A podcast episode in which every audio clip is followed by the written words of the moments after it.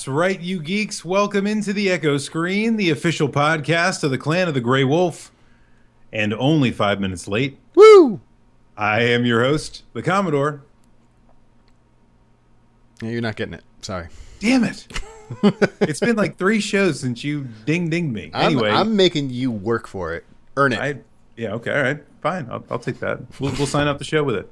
Uh, and with me is Rue, who is uh, a little hesitant to give me my props. So, Rue, I'm not going to give you any of yours. Uh, let's see. What are we talking about tonight? Are we talking about anything important? Tonight we're going to talk, we're going to bring you back to a time when Y T M N Ds ruled the earth. Oh. And a man named Captain Picard showed us what it was to love. Circa like two thousand three, maybe? Five-ish. Okay. So what? Sing with me, won't you? The Picard song. Captain John Picard of the U S S Enterprise. Captain John Picard of the U S S Enterprise. Make it so. Make it so. Okay, that's it. I just it's, it's, had to it's get amazing. It out of my head. Yeah, it's amazing that uh, that any of that is still around. Um, I, I wouldn't have believed it. Actually, I, I, I actually I can believe it. I think about three weeks ago, um, I was wondering if Y T M N D was even still around, and I checked the website. It's still there. Apparently, it is.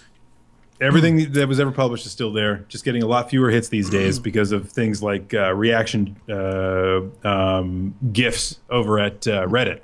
Yes. If you've never been to Y T M N D, you need to brush up on your internet history and just look it up. That's all. And look up internet law. You're the man now, dog. Uh, look at that. People in the in the chat are giving you your dings. See? See? These people know me. Yeah. Anyway. Uh, okay. So, yeah, we actually aren't going to just talk about Y T M N D. We have, we although have vacillated we talk, too, for too long. Yeah, but no, but Y T M N D is a good topic. Maybe sometime we should talk about it. It's, it's an intricate part of internet history. The old, actually, that should be a, the next episode. The old internet. The old, yeah. The old West. The old, we should just actually, no, we should actually make a multi-part series called the, the old, old internet, and then we just have, talk about one thing. We'll talk about like yes. CompuServe or something like that. Oh God, yeah. Um, we will we will critique uh, you know old uh, online instructional videos. It'll be hilarious. Uh, but that's not what we're doing tonight. What we are doing tonight, uh, you know, unless you folks look at the the title uh, in, in the chat, those of you that are joining with us, the games that are art, and saying, hey, wait a minute. You jerks already talked about video games as art. Yes, we did. Yes, we did. I don't remember what we decided. I think we said no, games are not art. Screw you. Okay, so that, if that was what we decided, then we, maybe not. You know, that was there. Anyway, I don't remember. You want to make something of it? Go ahead, we'll fight. Well, regardless, this is a little bit a little bit different in the actual it's, scope it's of the different. topic. Yeah. Well, you know, and, and and this and this is interesting. So I I, I say at, at the end of almost every program, folks. All you have to do, if you would like return to, suggest, to the abyss of your lives, before before I before I banish people back to the the, the silent abyss that is their lives, um, I, I I always makes I always say, hey, listen, folks, if you want to make a suggestion for the show, all you got to do is um, tweet at us, let us know what's going down. So we actually had that happen this week, and I thought it was such a good Uh, kind of suggestion for a topic that it is slightly different than the games as art conversation, mm-hmm. and it actually originates from a school project for one of our followers. Yes, from uh, so. a a B Stern. Hold on, no, that's that's too obvious. A Brody obvious. Brody S. Ah, yes, there we go. That's better. No, no one will know that. No, we're too clever.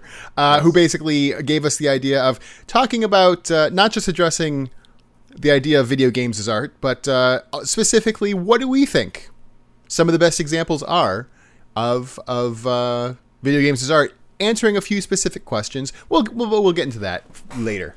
Yeah, uh, and I got to tell you right now, we'll save something for the. We are going to help Brody S with his uh, with his project, and we would help you with your school projects if you would only but ask. Yeah, that's we're not doing anything else. If we think it's pertinent, if not, then we're going to ignore you. Uh, anyway, as, as any of you know, that is the topic du jour. Those of you that are, that are familiar with the program will probably recognize at that point that there are three parts of the program and not just the topic du jour. First, we begin with the T and B, the news and notes, tis and bits. Uh, you get the picture. We'll talk about a couple things we think you need to know about. Then comes the topic du jour, and then comes the question and answer portion of the program. How does that work, you ask? Well, simple. How, how does that work? How's, Thanks for asking. How does it work? I'm super. Thanks for asking.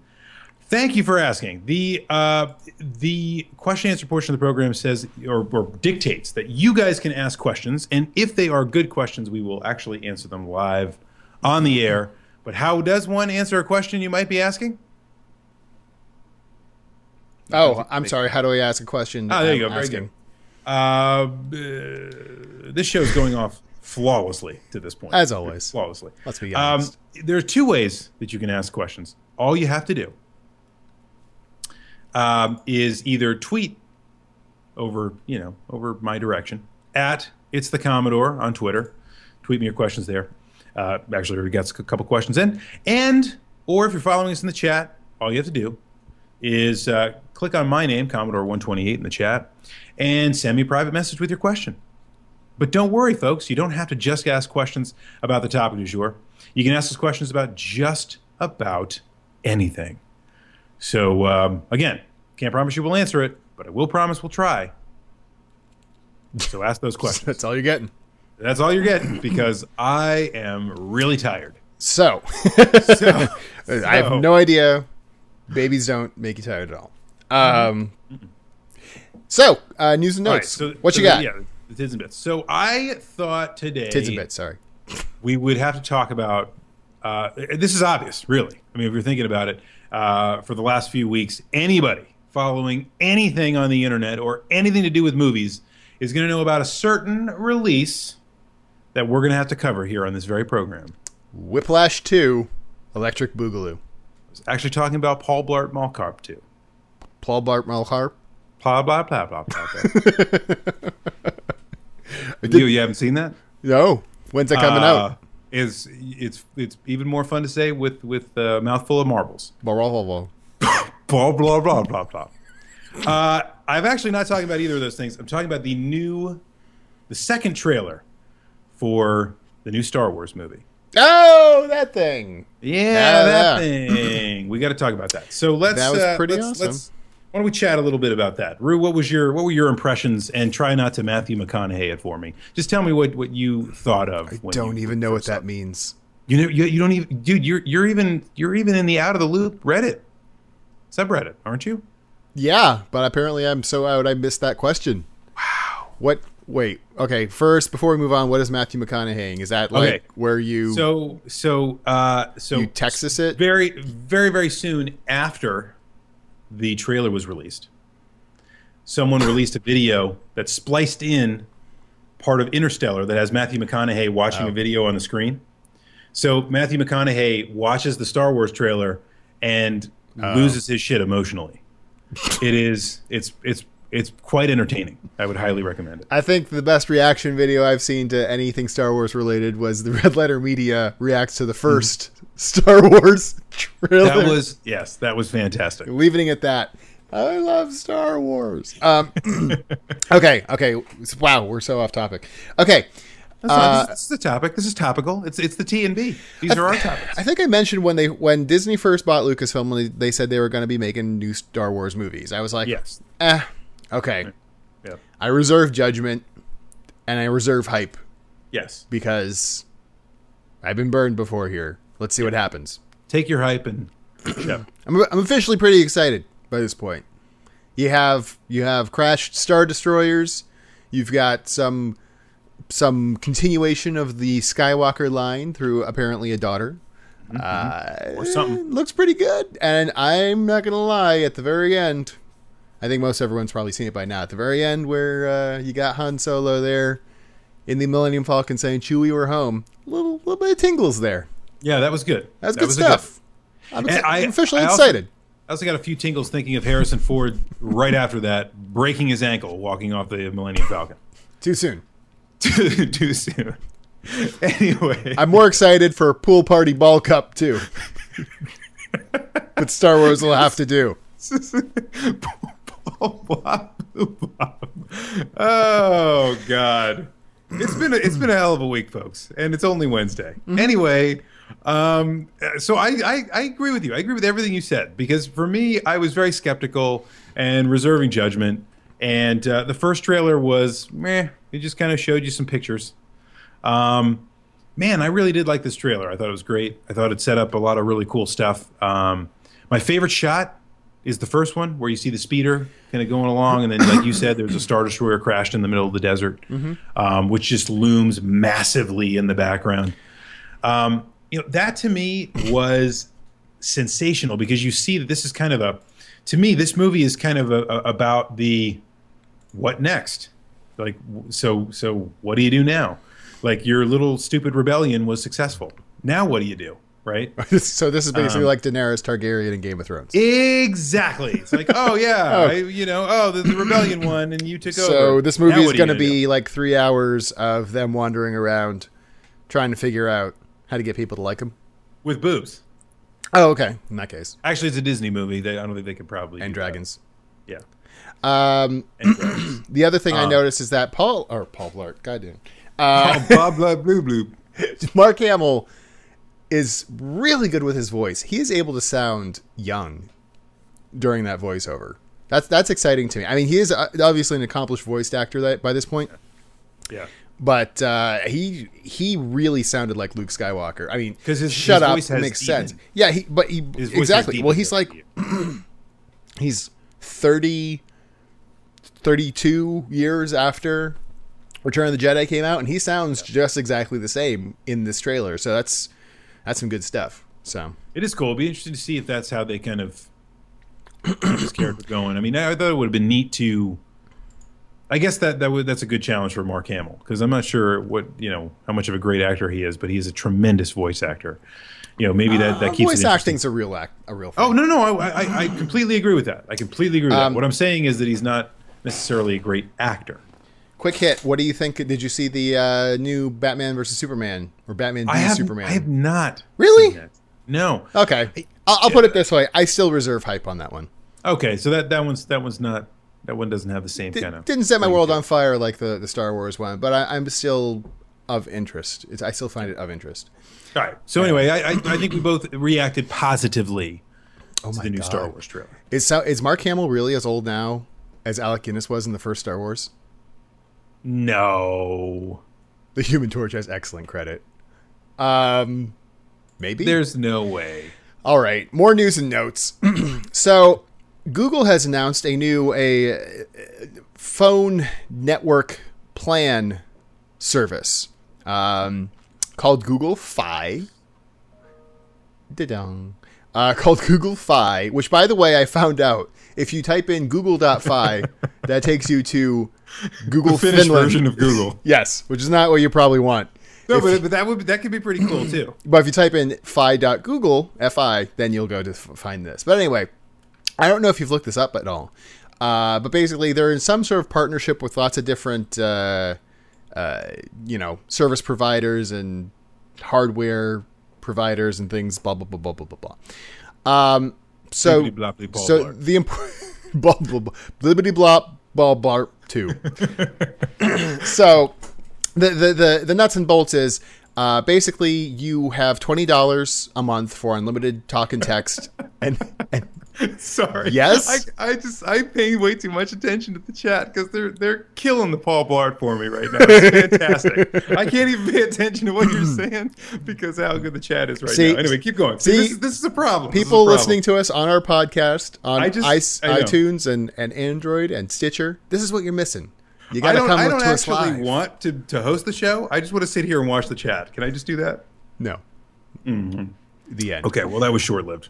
So twenty dollars for unlimited talk and text, uh, and then ten dollars for each gigabyte of data that you want to add to the plan. Okay. So, uh, which is, sounds kind of, frankly, on a lot of data plans right now. Uh, from, like, between A T and T, T-Mobile actually has better better prices, if not a better network. Um But the thing is, the, the tricky things is tricky or not tricky, but the nice things are, like, for example, it will pay you back for the data you do not use. So for every tenth of a gigabyte you do not use on your plan, they will pay you back. They'll take a dollar off your bill. Right. So that's kind of neat. That's nice. Um, It's not like rollover either. Like they actually pay you. They actually pay you, right? Yeah. There's no and, like limitation. Uh, the other wah wah bit of this news is that it's exclusive to owners of the Nexus six. So wah wah. Sorry. Anyway, but it, I, this doesn't I, seem I like a. This doesn't seem to be a a a knockout of the park. Oh my god, I need to have this. Like Google Fiber seems to be, but it's mm. um it's interesting. I, I'm not gonna begrudge Google for getting into no, another uh, industry and hoping to shape how it is evolving. Yeah, I mean, I they seem to do that quite a bit, don't they? Um, I, I you know, I, my my thought is that th- there are some other cool things that they have planned for this idea that hasn't really come into play too much yet, like the idea of kind of um, merging the Hangouts concept with a hard phone number instead of just kind of your your email address or your Google address, let's say. Um, that's an interesting idea, right? Being able to kind of run everything over Wi-Fi, um, you know, through Hangouts or whatnot. Um, obviously, the video chat option being more ubiquitous from, you know, uh, their competition with uh, Apple Face or Face Apple or Face Face Apple Time. Apple Face. Um, Apple Face.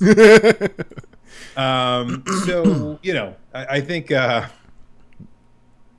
I, I, I'm interested in, in the extensions that they're putting on, on, on to the, the concept of the Google phone and not just necessarily the service itself, because um, yeah. it's, it's, it's been a long time, me personally, since I've seen a phone bill, so I don't really care. But I think it's cool that, you know, that, that people are trying to innovate in this space. I think I, the, the thing that I, that I think is interesting about this is that it's pushing back against the service providers.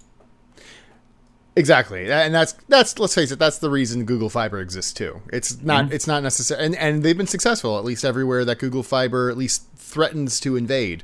Uh, yes. The service providers, the I S Ps in those areas, step up their game uh, right. to compete, and that's what Google's going for. They're trying to get some competition that doesn't squelch uh, the internet, which is their bread and butter, basically. So right. um, One note to close this out. Apparently, we have someone from Finland uh, watching us right now live, and it's like four a.m. there. So thank you. And they, that's good. You must be already familiar with Google Fi. Google yeah. Google.fi. So Google.fi. And, and today, you're more from people the future. Checked out uh, Google.fi than have ever done so previously. Yeah. So you're you're in the you're from the future. So please let us know how the phone service works. I like it. Um, okay, last thing. I think we had one last uh, tit and or bit. Did you want to uh, hit it? Yes. Uh, this was rumored for a while, but it is now official. Netflix is bringing back Full House. Fuller House, I think is what they're actually calling it. um, yeah. So, so yeah. I mean, I, interesting. Who knows? Who knows how choice. this could go? This could. This could go. You know, you know what I'm excited about? I'm excited to see what Kimmy Gibbler looks like as an adult. That's what you're excited about? Well, I mean, I'm excited because I, I didn't. I wasn't sure if she had even survived. You know, like this well, is as in like the, she is a crack addict or what? Yeah, exactly. Like, like you can't you can't do a where where where are they now and find Kimmy Gibbler. Because my guess is she's probably just an anonymous person somewhere, and every one, once in a while people look at her and they go, oh, were, are you Kimmy Gibbler from that show Full House? You mean Andrea Barber. Yeah, whatever her name was. You know what? You just had to, you just had to Google.fi that, didn't you? I should Google.fi that. If you put in Kibbly, Kip, yeah. Kimmy Gibbler. Mall Cop two. Mall Cop two. If you look up Kim, if you look up Kimmy Gibbler on Google, the first things it fills out is Kimmy Gibbler died, Kimmy Dib- Gibbler dead. What happened to Kimmy Gibbler and Kimmy Gibbler Bob Saget? So it's the character and then I the can't. actor, like they are, like the character and the actor had a an affair or something apparently. See, but here, but this is this is what's crazy, like. I'm not the only one. The first thing I think of is that Kimmy Gibbler should be dead. I mean, like this, no, I don't know why that's the first thought that came to my mind, but Kimmy Gibbler had All to right. be dead. Here is a more recent photo. I'm I'm covering you and the chat with her no. photo right here. She actually looks pretty good for being dead. That's pretty good. Now, wait a minute. You said something about an affair with Bob Saget? Oh yeah, that's not that's, that's not, not that's not important. Um, that's not, yeah. All right. Uh, so I, you know, I mean, I, I, I think you know what would be great is if they never had Michelle on the show. Like they just cut out the Michelle character completely, and didn't ever say a word about her, and ran the entire program. She never existed. Yeah, exactly. That, wouldn't that be funny? Like, like, she, like, like everyone she was just wonders, the uh, what the hell happened to Michelle, and like, no one says a word. Like she was the cousin on Happy Days or something that went upstairs one day and never came back.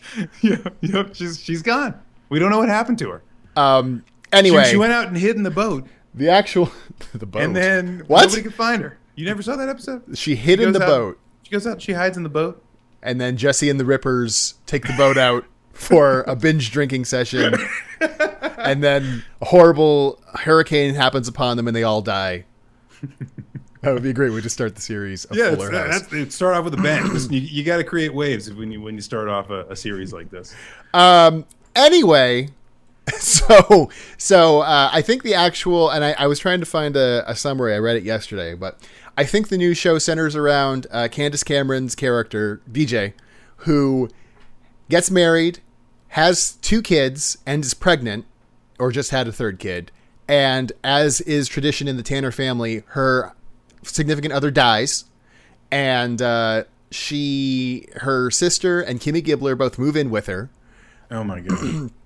uh, and I guess Kimmy Gibbler is also a single mom, and they they get a little gay. They well, yes, because if there's if there's anything that super Christian Cam- Candace Cameron wants, it's some lesbian action. Turbo. In, She's a turbo Christian. In her T V. Yeah. Uh, and but anyway, and the, uh, what's his name? Not Jesse Katsopolis. Uh, John Stamos. John Stamos is like. You thought of his name first. That's awesome. He's his he, character name first. He's apparently producing and also uh, guest starring. Uh, they're talking to like everyone from the original cast about coming. Jesse Katsopolis is so. producing and starring in the show. Yes, Jesse well, and the Rippers will be the official band for the for the theme song. And I think I think we're both in agreement that this show needs some Joey Gladstone. Yes, cut it out. Um, and five bucks says Lori Loughlin is a hideous creature of the night. Why are you so such a horrible person? You're, I just don't think it's true. You want I, all I the would, women, all was, the women no, no, in listen, this show to be she dead, was one of those, listen, cracked out. She's one of those people that was just way too pretty, way too young. You know, the first time I saw Lori Loughlin, she was in a movie called Rad. Not Without My Baby. BMXing. Not no, without, without my without BMX my baby from Lifetime. She was in some Lifetime movies. She did stuff. I thought it was called Rad. She's somebody, and she deserves some respect. That's right. She's smart. Anyway. She's wicked smart. um, and I love how J S C announces that this show has gone off the rails. We knew that. Why are you? T- are you? Are you saying anything to anybody? The merit there? Maybe. We knew it. Um, and by the way, if they do bring back the Urkel, the Urkels, I'm all over it. Yep. Wait. What's no, they should. They need. They need to make a show called the Urkels, oh. which is Family Matters two, the Urkels. Oh, good God! Please don't give them that idea. I think it's a great idea. Stefan Urkel becomes a permanent fixture. I have no idea how that show even ended. I don't even... It, did it end? Um, it lives on in our hearts. Actually, you know how it ended? No. Steve Urkel became Sonic the Hedgehog. And that's no good. And that's no good. Uh, the, other, the only other thing... Can of, we move on? No. We Welcome to our Fuller House podcast hour. Here's some Full House facts for you that I just found, like literally found out about twenty minutes. Kimmy Gibbler. Kimmy Gibbler. I'll cop too. I'll save you, Gibby. Um, apparently, there were two, Bo- two Bob Saget's. There were two Danny Tanners. There was no, one. There was. there was a different one for the pilot named John Posey. Huh. What's old John Posey doing these days? Let's find out. I bet he's in commercials. John Posey. Wow, you are mean. Why is that mean? Uh, he was in RoboCop three. See? He is a graduate of the University of Florida. Go Gators. He was in Manhunter. Legendary. No. Uh, N C I S Los Angeles, where he played uh-huh. Army Dead General Keyes. Teen Wolf, the T V series. Oh, there you go. So he does stuff too. Why are you so people. I'm not down on anybody. I'm hoping they get Bob Saget to come back because Bob Saget is an American treasure. Um, All right. Yeah, now we're going to move on. Yes, now we can I'm, move on. I'm done I'm, I'm done with the Full House hour. I am Full Housed out. I am Fuller Housed out. Um, all right, so uh, how, how do you transition from all that to conversation about? We should just do a a get out your your nostalgia your for old T V hour show. I'm I should be writing all these down. Anyway, folks, we're going to talk to you tonight about uh, as we alluded to previously in the show. Um, we're helping somebody do some homework. I mean, that's that's the long and the short of it, isn't that? Isn't that? Isn't that really what we're doing here? Yep. Good old B Stern. Yes, good old B uh, asked us to help because he was doing a a project, and I have to say the email was incredibly articulate. By the way, so I, I think this is going to be he's going to do a bang up job with or without us. That's just a prediction. Uh, yes. So uh, let's take. Uh, he sent us an email, and. Um, Let, let's let's go by his questions one by one. Yeah, let's do this. Let's uh, do this. We're we, helping you with your homework. And please, people that's, in the that should have been the name of the show in the chat. Yeah, we we help you with your homework. The show. Yeah. Um, people in the chat, please feel free to uh, give your ideas as well. Planet of the Grey Wolf. Uh, first question: name one or more games that best demonstrate video games as an art form that evokes emotion and feeling without getting into characters or story, focusing on design, art style, music, environment, and or immersion. Go. So without going into characters, and what was the other thing you said? Oh, narrative. Well, yeah, character basically not without talking about narr- characters or story. Okay. What uh, are some video games that best just demonstrate video games as an art form? Yeah, I mean, I can think of a few. Um, I would say some of the games that, as an art form, that kind of just you look at it, you know, it's different, right? Something like a, um, uh, like a uh, some of those uh, uh, adventure games, the Lucas, some of the LucasArts adventure games. Okay, interesting. Because it wasn't necessarily about the characters per se, but they had a different look and feel to them, um, where they were very highly stylized. They were not supposed to be hyper realistic. They were very much kind of surreal in some ways, um, where they have caricatures, but it, they were only supposed to be caricatures. They were never supposed to be kind of, you know, um, they were just supposed to be evocative of people, not actual representations of people. Um, and I think every, uh, I'll give you a, Monkey Island would be my example. Okay. Oh, okay, that's an interesting one. So, so without Monkey focusing Island, on narrative. Yeah, because it, I mean, it's it's it's very funny. I mean, that's that that that goes without saying. But you you know, just from looking at the art style, and just from a few clicks that are more about the the mechanics and more about how the game works, that gives you that kind of whimsical feel, but also is evocative of you know of of a lot of different emotions um, in regard to you know the, the game itself. It's not necessarily about the characters. It's not necessarily about the story. The story is great. Characters are really cool too, but I think you, you just you you walk into that game seeing a, a very different kind of art style, and it kind of immerses you in that world, and I think that evokes emotion and that evokes immersion better than than um, than just characters and story. Interesting. Okay. Um, first up, uh, before before I give my answer, I wanted to kind of note that the whole video games as art thing, which was brought up by Roger, not brought up by Roger Ebert, but perhaps most famously challenged by Roger Ebert. Uh, I, we're, we're obviously counting this from the uh, position that video games are art, or at least as much art as uh, movies, television, literature. Uh, sure. You know, all things that, okay, literature's probably been considered art for a very long time, but movies and T V, well, for the most part, had to had to struggle to be yes. to be seen as such. I would say um, that, that even games are an artistic medium, not necessarily that all yes. productions are art. Exactly, exactly. Is that it is an artistic? It can is artistic medium, and some is obviously more uh, more artistic than others, uh, for lack of a better term. I would even argue that many people in the West, at least, did not see uh, television as art until roughly a decade or so ago. Yeah, I mean, it, um, it took a lot of very big changes. We're kind of in a golden age right now with, with oh, things such as Battlestar Galactica, uh, uh, Breaking Bad, you know, these shows, Sopranos. These, the Sopranos, these mega shows that are not just popular, but are rather artistic in how they depict um, these the struggles of their main characters. So, yes. so anyway, that's where we're coming from. And, and we're now arguing this, obviously, for video games with specific games. And yes. what I have to bring up as, as an example of a game that is uh, artistic, not but without focusing on characters or story, is um, and instead design, is perhaps the most obvious example, which is Shadow of the Colossus. Mm. Mm-hmm. Um, which, if you have not played, you really should. Uh, I think there are some H D collections out there uh, on PlayStation two, or at least, or there was in Japan. You can at least find old copies or download it or something like that. It was originally on, on PlayStation two. Yep. Uh, the story as it is, there there isn't so much of a story. Uh, basically, you you are a person in a, in a kind of an expansive world. There's a central hub castle thing. And your your love is asleep, or or under a, a curse or some such.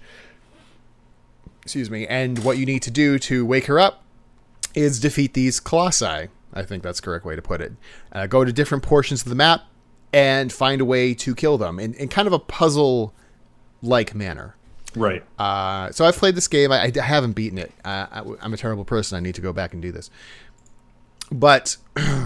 the art style is very evocative of of um, a depth to the world. It's uh, it's something you. It's not just as easy as I mean. Frankly, it's it's a similar kind of. A, there's less to this game gameplay wise in many ways than a Mega Man game, mm-hmm. where you have a hub and you have to beat various bosses. You know, yes. because in no in a Mega Man game you also have to go through a stage with other enemies. There really aren't any other enemies. There's just the Colossi. Right. Um, but this uh, is a lot more meaningful than any sort of Mega Man game in sort of a touching manner, because you have to find them out. These these natural, they, there's a very natural feel to the Colossi, these gentle giants, so to speak, that once you start attacking them, yeah, they're going to get pissed. They're going to try to squish you. And you have to find a way to climb around them, uh, to to defeat them and to bring them down. In a man, yeah. And with the, the combination of the music and the feel, there's like, there's no... Um, dialogue, I believe, in the game to speak of. Nope. So it's just by showing and not telling that you're you're you you know that you have to kill these colossi and bring them down. And once each one comes down, yep. uh, almost universally, people say that they feel. I mean, it, it's their goal in this video game to beat them, but it's a sense of loss. There's a sense of. doing something regretful by bringing down these giants uh, who really aren't doing anything actively to hurt you. Mm-hmm. They're just part of your goal to, to, to achieve what you want. Um, it's the just other thing that's an amazing cool about game. Shadow you, you, you got to Colossus is that it's, it's where I thought you were going to go initially was the idea of just the experience of being so small, mm-hmm. and having such a monumental task at hand, right? Because mm-hmm. that's that is without even accomplishing the goal, without following a narrative path, and without really necessarily trying to follow any kind of a storyline other than here's something huge coming at you. What I what I like about Shadow of the Colossus is that you are it, the the game has a has a great sense of scale to it, where you're really really small. Mm-hmm. And oh, yeah. these things in front of you are really, really big. Yep. A and, subset of emotions. Sorry, say that last just, part again. Oh, it's it's it's it's evocative of a subset of emotions because you're so small and what you're looking at is so big. So it, it puts you in kind of proper context. Mm-hmm. And that, that I mean, there there are emotions that tied to to to being that that kind of David and Goliath feeling, and that's without doing any kind of narrative exploration or, you know, any kind of character development. Um, did you have another one for this particular question before we move on?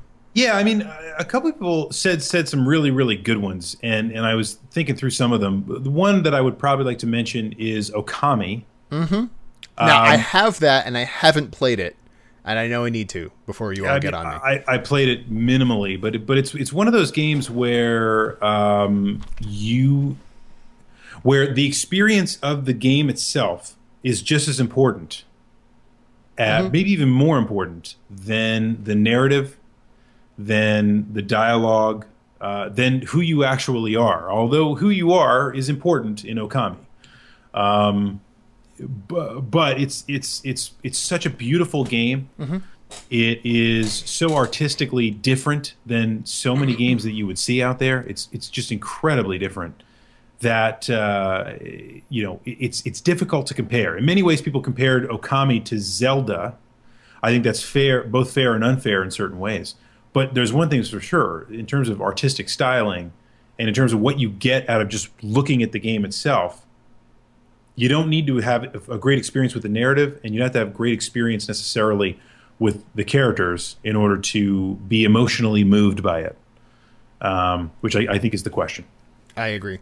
Uh, one more that I want to hit on before we go into the next question, which actually talks about games as storytelling devices, which uh, I think you could argue, uh, but is Braid, um, which is a game by Jonathan Blow that came out... Um, Oh, man. Seven years ago or so. Yeah. Uh, and there is a storyline, kind of, that really makes no damn sense, except for maybe at the very end when there's an amazing twist that kind of brings everything together and makes you makes your mind explode.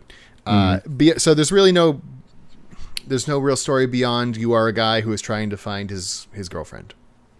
Uh, but beyond that, the just the combination of music, which is gorgeous, and the art, artistic style of the background, and uh, and the mechanics, which change from world to world, so to speak. And there's a time we've talked about this game before. Mm-hmm. There's a time control mechanic that changes. Your Tim is the name of the, the hero. His powers change. Like in one world, uh, he can speed up time or back it up. And sometimes in the next one, he'll freeze it, or sometimes he can loop it or something like that, you know, make, make copies anyway. Um, though, but it's very inherent, you know, it, you learn, you pick up on those different powers quickly. Mm-hmm. And just that combination is, is, uh, makes for a beautiful game. Um, in many yeah. manner, many ways. Yeah, I, I think Braid's a great example, because I think Braid, you know, is, is wrapped up as well, because you, there are puzzle elements to every level. Oh, of course, it, it is and, a puzzle. It is a puzzle platformer. Well, what I mean is there is an actual physical puzzle to put together. Oh, well, right? yeah, so there's that too. You actually physically put a puzzle together with different pieces, and those different puzzle pieces give you a glimpse uh, at at a particularly emotional scene of some kind, mm-hmm. right? And uh, again, I, I think perfectly, you're not. When you when you look at one of those images, you're not really learning much about Tim. You're not really learning much about a character. In fact, I don't think they really spend much time about Tim at all. Right? They really because don't. It's it's very clear that Braid is trying to put you kind of in the role of Tim and get you to kind of explore some of the emotional things that have happened to you in the past. Mm-hmm. Um, how many games do you know that are two D platformers? Uh, have that kind of evocative style and have that kind of immersion to tell that kind of a story? Very few. Um, and I think, you know, I think Braid's an excellent example because it it it's, it diverges from the standard kind of, you know, here's Mario, he jumps over things and he's cute and the controls are good, right? I mean, because Nintendo wrote the book on two D platformers. Mm-hmm. But... Um, But Braid messes with that formula in all of the best ways possible, and I think probably you know inspired Nintendo to do a lot of the cool things they've done with their with their platformers of late as well. Yes, good old Tim the Toolman Taylor, the protagonist of Braid. Um, yes. I, I'm also going to give a, even though I don't like the game, I'm going to give a special mention to Myst. The Myst, yeah. the Myst trilogy, actually. Talk about a game that really throws you in with no damn story. Absolutely. Uh, and just paints the picture of this world that is uh, explorable, and you have to find, you know, you just you just, just go. You have to find your way through. Um, and kind of immerses you. It's a good example of that. I find it frustrating as hell, but I think that's Myst, that's a Myst good. Myst is exactly that, and I, it's but it, kind of, it's a very artistic game in that way. It is, and and you know, take the F M V and all that other kind of stuff out of it. You don't even need that. I think there's there's a certain element to it of, you know, the story is emergent, um, so it's it's unimportant. It's more about, you know, look at this lush landscape. How did they do this? You know, what's going on here? And there is, it's it's all beautiful and wonderful, but something is horribly, horribly awry. There is this sense playing playing uh, Myst of kind of dread. That that's true. S- something much. Scary has happened here, or something is not quite right, and you can't really put your finger on it. And that has nothing to do with the narrative, and it has nothing to do with the character. It, it's all just kind of a part of the universe, and that is really tough to do. But Myst does. Uh, by a side note, there's a whole series of games on um, uh, Android and, and iPhone that you can actually uh, play Myst type games, um, where you you know kind of play through those kinds of scenes, and it's actually quite fun. I, I you know it's it's kind of mindless, you know, just well, not really mindless because you have to solve puzzles and stuff. But um, I recently did. There was like a free Amazon app of the day, and, and I tried it out. I like think I've seen series. that before. Yeah. yeah, it's like a whole series. It was like, I think it was called like Another World or something like that. But it's really, really good because it, it it did the same kind of thing. Like you go through there and it's just something's not quite right. And all you're really doing is looking at simple little animations. And for some reason that's scary. I don't know why. But So the, ne- the next uh, the next subset of this uh, multi-tiered question we have uh, is name one or more games that push mental capacity or ability, ranging from pattern memorization, hand-eye coordination, exploration, task management, strategizing, et cetera.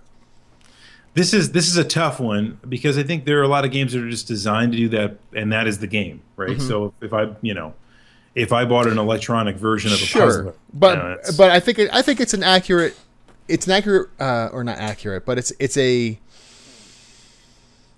Hmm. It is a worthy question to ask in the video games are art debates because there is art that is meant to push the, your mental boundaries. Uh, yes. This is stupid. The first thing I think of when it comes to uh, art doing that is the scene from um, Ferris Bueller's Day Off where they're at the museum and yep. Cameron's just staring at this painting. I can't remember the painting off the top of my head, but he's just like staring at it and you can like see things in his brain turning as he's mm-hmm. watching it until he kind of snaps huh. uh, basically, which kind of leads to him c- coming to a sudden realization a little bit later on in the movie and, and killing his dad's car.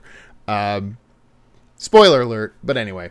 Yeah. So, so having said that, uh, games that push mental capacity or ability, uh, I think we have to lead with what I think the best example of this is, and it's kind of a cheat, but Tetris. Um, yeah. It is a game that is, first off, r- ridiculously easy to pick up and understand.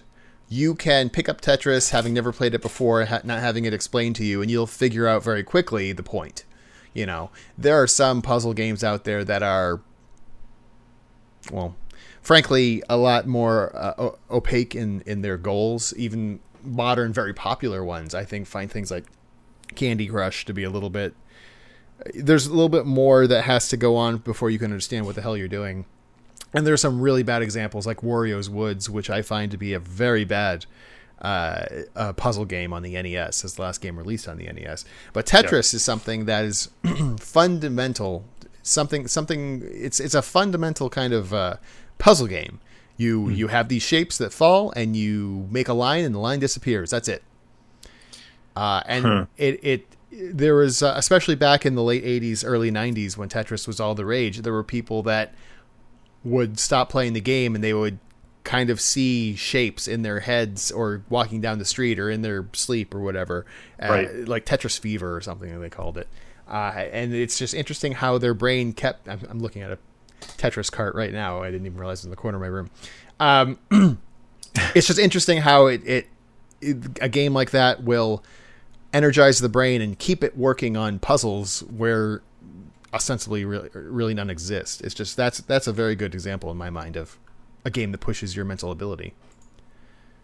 I'll throw something else in here. I think one of the unique one of the unique the unique aspects of video games is that it really emphasizes it. Uh, video games tend to emphasize problem solving as a central mechanic. Um, what do I mean by that? Even in the simplest of, of ways, you know, sometimes, like, think about playing something like Doom.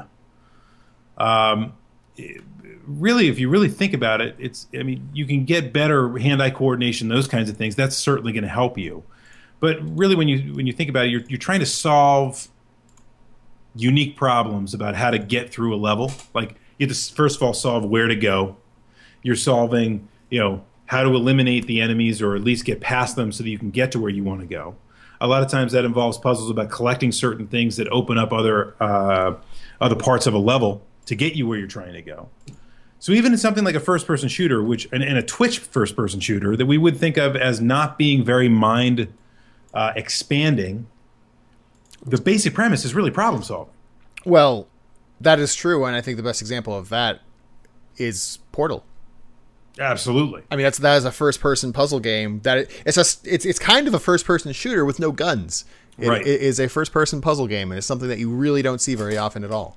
Right. Even still today. But but I guess my point is that you don't have to make a first-person puzzle game, because I think most video games, and I'm thinking through this right now, I would say most video games out there, uh, maybe even all of them, maybe this could be the Commodore's postulate. Hmm. Um, one of the unique parts of, of video gaming is that it emphasizes critical thinking and problem solving. Um, not that you can't do that in a, in a movie or, or in a... Um, Those are more passive. Novel. Right. I mean, I, I hate the word passive and active. I think that's a terrible thing, because you, well, you're, very, you're very active in terms of, I mean, when you watch something like a Game of Thrones, you're actively searching for, for all the different solutions going on. Right. Or it's any, different. Or anything like a, a detective story. You're trying yeah. to find out who done it. Those, I would find those more active. If you're going to watch Fast Furious seven. Right. That's probably a little more passive. There's not but I don't, really... But I don't think anybody would say that, that Fast and Furious seven was mind-expanding or emphasizes critical thinking. You could probably argue I think, it, but... I think even the worst video games emphasize critical thinking, because even if they don't work, like there are some really bad video games that don't work and it's impossible to control. You know why people obsess about trying to, to, to beat those kinds of games? Because they're impossibly hard and they require an incredible amount of problem-solving capability, right? Mm-hmm. And I, I think there's something very addicting about trying to solve problems and about to critically think your way through something. Um, so I guess I'm cheating on the question, but I think to a certain extent, cheating. yeah, but I, but I think to a certain extent, one of the reasons I like all video games, or that I, I really like video gaming as a medium, is because it emphasizes critical thinking and problem solving in a way that no other medium really does that I can think of, that I can necessarily think of. I, w- um, I, I would yeah. agree with that if you also add hand-eye coordination, which uh, uh, Brody S did ask about. He said... But hand-eye coordination to me is a mechanism for solving the problem. Well, it is, but it also... hand-eye coordination... It is. ...in order to solve problems better or faster. Yeah, that that's it. That's mind ability expanding. Brain expanding one way or another. I guess you, like I said, you can get better with hand-eye coordination. You could separate it from the other things we were talking about if you'd like, but in yeah. this particular question, it's not. So if that's the case, then you could definitely make the argument literally all video games through them being active. And I know you hate active-passive, but no. they they do do that. And I said yeah. do do. Awesome. Um, a couple of notes before we move on. Mm-hmm. Uh, the painting from uh, Ferris Bueller's Day Off that uh, Cameron was looking at is a Sunday afternoon on the island of La Grande Jatte. Jatte. Uh, and then fantastic. And then R two three one nine says uh, that's the Tetris effect. That's that's what I remember seeing in like twenty twenty or something when I was a kid. There you go. There is a Wikipedia article for it. Okay, last question. Uh, one or more games, or name one or more games that exemplify video games uh, as a medium for storytelling, mm-hmm. um, a game with story, character, audience, to be able to show that video. Uh, I don't think I'm parsing that correctly. Name one or more games that exemplify video games as a medium for storytelling, uh, to be able to show that video games are much more than just pure entertainment and can d- involve deep discussion. And has been done with that has been done with liter- literature and even more recently in film. Mm. So uh, before we had the first question that was like demonstrate games that demonstrate video games as an art form without storytelling. And now it's video games that, I think it's an easier question, games that, you know, more of an art form with, with the storytelling. So like if the first one is more akin to literally works of art or even music, uh, music without words. And now we're yeah. talking something more akin to literature or movies or T V, mm. where, you know, the spoken word is an integral part of the artistic experience. Mm-hmm. Okay. I mean, video games are a visual medium par excellence in many ways, although there have been very, there's been a lot of text-based video games. Um, yeah. So it, it functions differently.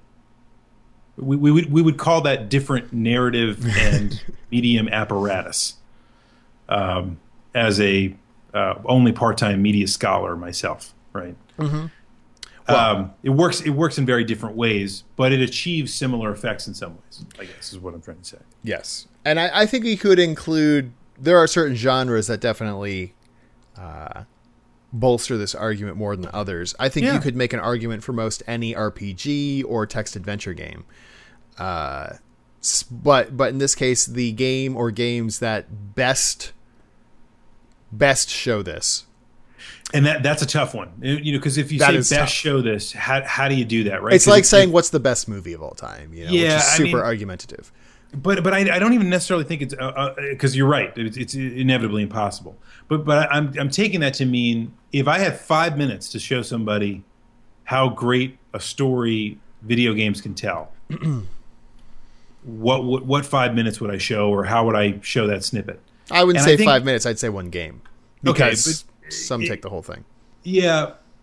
And and that's that's tough, man, because I think for me, I would have to go with something that is much more story driven mm-hmm. and much less about the mechanics itself. And for that, I have to look at something like Heavy Rain. Okay. Because Heavy Rain is much more about, you know, and I know we could argue that this is simply just like an interactive fiction, you know, like uh, Radical Dreamers or or the like. Which is fine because that's, um, well, we've had this we've had this this topic before about whether those can really be considered right. games or are they more right. interactive fiction. But right. for, and, for and, the sake of argument, we'll call them games for now. We'll, we'll call them games. My point is the reason why that would show the video games can tell an awesome story is because it's not just um, sitting and watching a story play out. It is actively making choices that alter the story so that mm-hmm. you play through different scenarios conceived by the author. So it's kind, it's more akin to like a choose-your-own-adventure novel. Mm-hmm. Uh, but I think you can show fairly well there how video games can tell a story and still be interactive versus just watching a, an animated movie. Exactly, and this is this is where if you come up with an exam- examples of certain games where the story, purely the story is what makes the game artistic, like Heavy Rain, because the gameplay is lacking, or games where the gameplay is virtually non-existent, such as Gone Home, I saw people talking in the chat before, or To the Moon. Yep. Which, I mean, I love To the Moon uh, as a story. Uh, let's face it, the gameplay is crap. Mm. Uh, the music is is excellent, and, and the story is great, I think. Um, but but then people could just say, well, okay, but that doesn't necessarily need to be a video game. That could be a book. That could be a movie, you know? Uh, and I think that that is, an, that is worthwhile, or that, that that's a valid criticism. Yeah. So I have a game that is an actual game, but includes story to tell, uh, to to really evoke a feeling of it being an art form. Sure. Cooper, we didn't ask you. Um, Stop. And that would be uh, Papers, Please.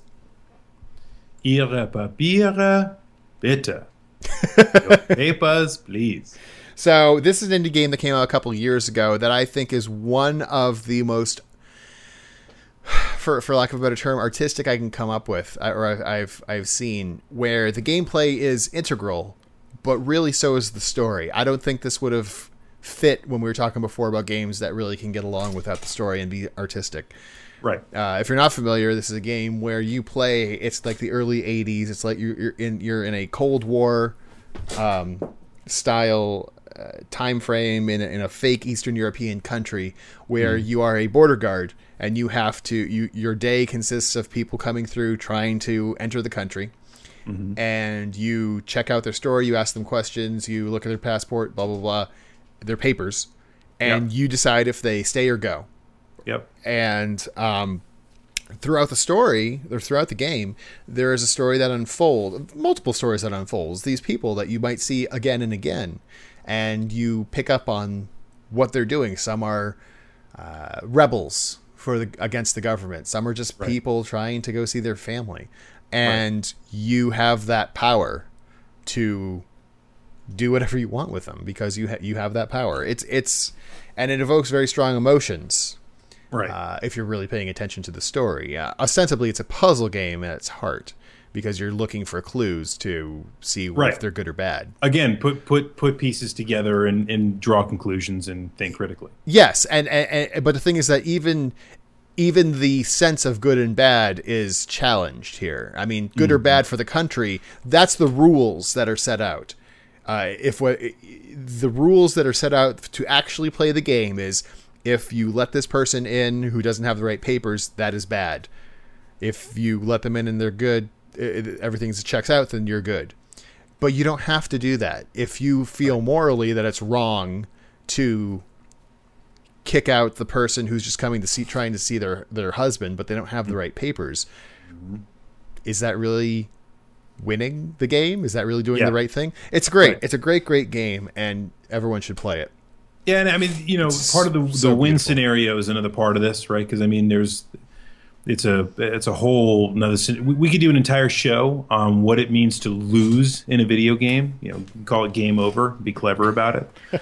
um, But I th- I think there is I think it's difficult to to say in a lot of cases what the lose scenario would be and what the win scenario would be, and that just deepens the narrative. But um, you know, I the reason why I think Papers, Please is a good example of how video games can tell a story is because it is kind of emergent based on you. There is no there the game really is kind of meaningless without your own personal opinions. And without your own personal judgments, mm-hmm. um, potentially your own personal biases, um, so on and so forth, right? So if, you know, to me, those are the most exciting kinds of games. The, the story is completely emergent and completely based on your own input.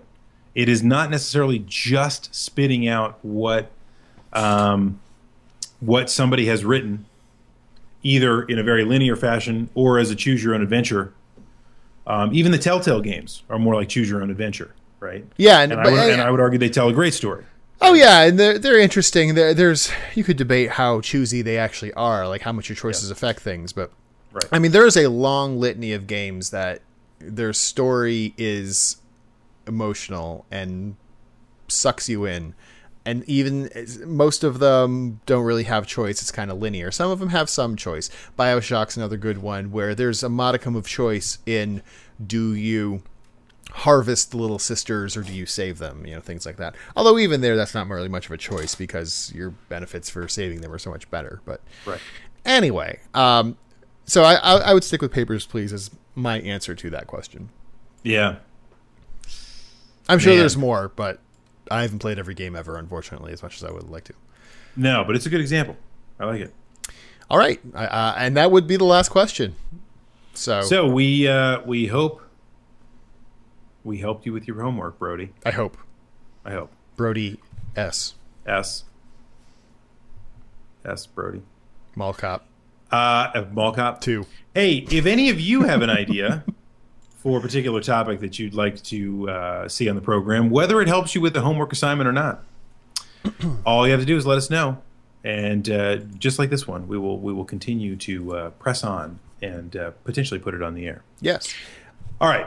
Uh, so let me take this uh, break in the action to remind you that we are a real life podcast. You can download us by searching for Echo Screen Live on iTunes, Android app of your choice, uh, or Stitcher. Uh, please rate us uh, and subscribe. And uh, oh god, I actually said rate and subscribe. Um, Rate uh, and subscribe. iTunes ratings in particular are very influential uh, for some weird reason. So, uh, yes, please do so. And uh, uh, you can also follow us on, on the tweets, the Twitters, the Twittermagogs. And we will take any sort of suggestions for the show or question and answer portion. Got a suggestion right here, as a matter of fact. Tweeted to me, which is how you can ask questions, at It's the Commodore. Tweet me there with all of your questions, and, you know, maybe we'll answer some of them online right here, right now, for you, the people. Because we love you. Because uh, we like you. Uh, let's see. This this one, a great suggestion. Um, doing another Game Changers episode on the English. Mm-hmm. You know, we, we kind of started that when we kicked it off.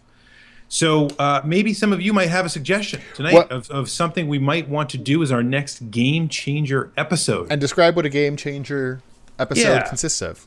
So a game, the, the concept of the Game Changer we came up with was something that uh, either a game or a person, um, you know, a creator, whatever, a producer, you know, musician, whatever, that through what they did changed video games, mm-hmm. either what they created or the actual game itself, where there was kind of before and then there was after. Um, you know, I, I, there's a lot of lot of possibilities here. You and I have talked through many of them. Um, but, uh, you know, maybe yeah. some of you have some suggestions about what a game changer might be. Put them in the chat. Let us know. Pick them Come up. On. Come yeah. on down. All right. So now I believe someone has some questions. All right, well, we can totally make that happen. Um, here we go. Let's see. Trippin' Drago asks... Slippin' Jimmy. Slippin', because I'm Slippin' Jimmy. What company made the most revolutionary arcade games from a technical standpoint, as in graphics and sound? Ooh. Man, that's tough. You know, there's so many different eras of the arcade. Mm. It's it's This is really difficult to pin down. You know... What I might say, and I'm not a, a an authority on arcade games by any uh, stretch of the imagination. I'm trying to learn more as time goes on, and I very much enjoy arcade games. By the yep. way, there's a great barcade I went to this past weekend hmm. uh, where they have the actual old arcade games that are all a quarter. Ah. Just opened. I think we should go. Remember when arcade around. games cost a quarter? Pepperidge yeah. Farm, remember? It was fr- it was Friday, um, uh, but I, I I'm gonna I'm gonna go with Atari, uh, and and you know what? You should realize that the Atari arcade division was separate from the home division. The home yes. division was pretty much dismantled in the early eighties after the crash. The Atari uh, arcade division went on and made some really great games. Uh, first off, if you're talking about technicality, Asteroids, which is uh, mm. probably the first really popular vector graphics game, yep, uh, which came out in nineteen seventy-nine. That was Atari. Yep. Uh, Atari Football. Mm-hmm. Uh, you know that they, they were kind of the first on that bandwagon with a, a, a sports game that you could play. Although I injure myself on the trackballs. Um, Battle Battlezone was another great vector graphics game. Uh, yeah, Battlezone. Man, I'm just going through the, the the list here and trying to recall. Uh, uh, pretty much every game that you can remember from that era was an Atari game.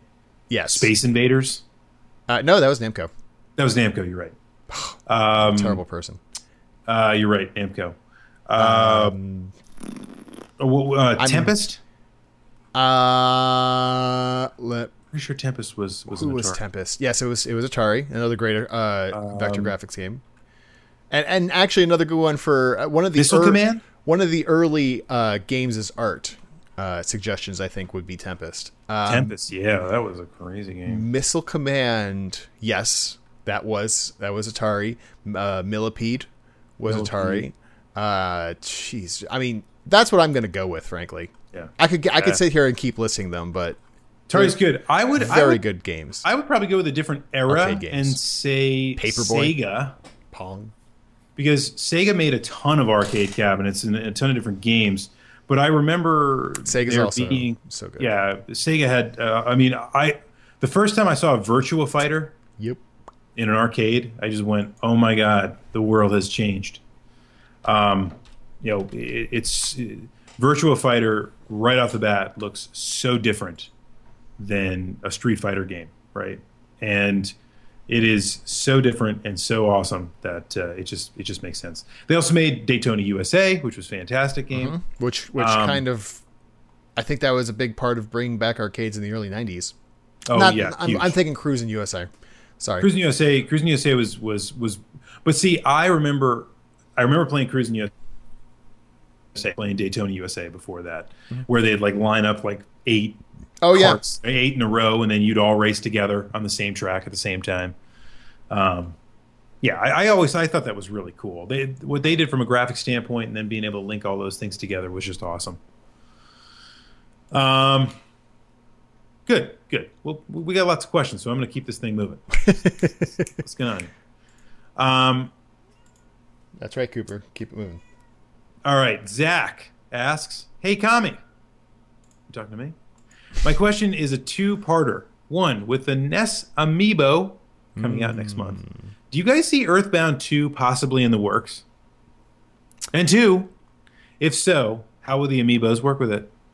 I don't see an Earthbound two in the works. Well, first off, it would be a Mother four. Um, if it's a new game. Mother four. Uh, I know, it's sad, Cooper. Is Cooper a cat? That's right. Um, I hope Nintendo keeps getting the message that people like Earthbound, because that might convince them to actually go through and bring Mother three over. But that's the most you can really hope for in the near future. Yep. Uh, there is a Mother four fan game, which looks pretty good, which is going to come out in the near future as well. Mm-hmm. That I don't think Nintendo will shut down. Um, that's probably the best you're going to have.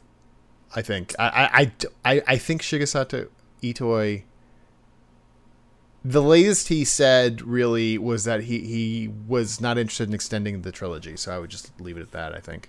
There's some question about about that, but yeah. Are you gonna get the N E S Amiibo? Oh yeah. I already got uh, our our buddy on the inside helping me out with that one. Ah, excellent. He helped me out. He hey I got and uh, I got because of him. I got a Mega Man amiibo. Ooh. I got uh, I got a Shulk amiibo. Mm. I got uh, a Rosalina amiibo. Man, you are working the connections here. I kind of am. And and oh, I already said Mega Man. Never mind. Go ahead. Uh, and you should also know that uh, Zach, thank you for your question and thank you for calling us awesome.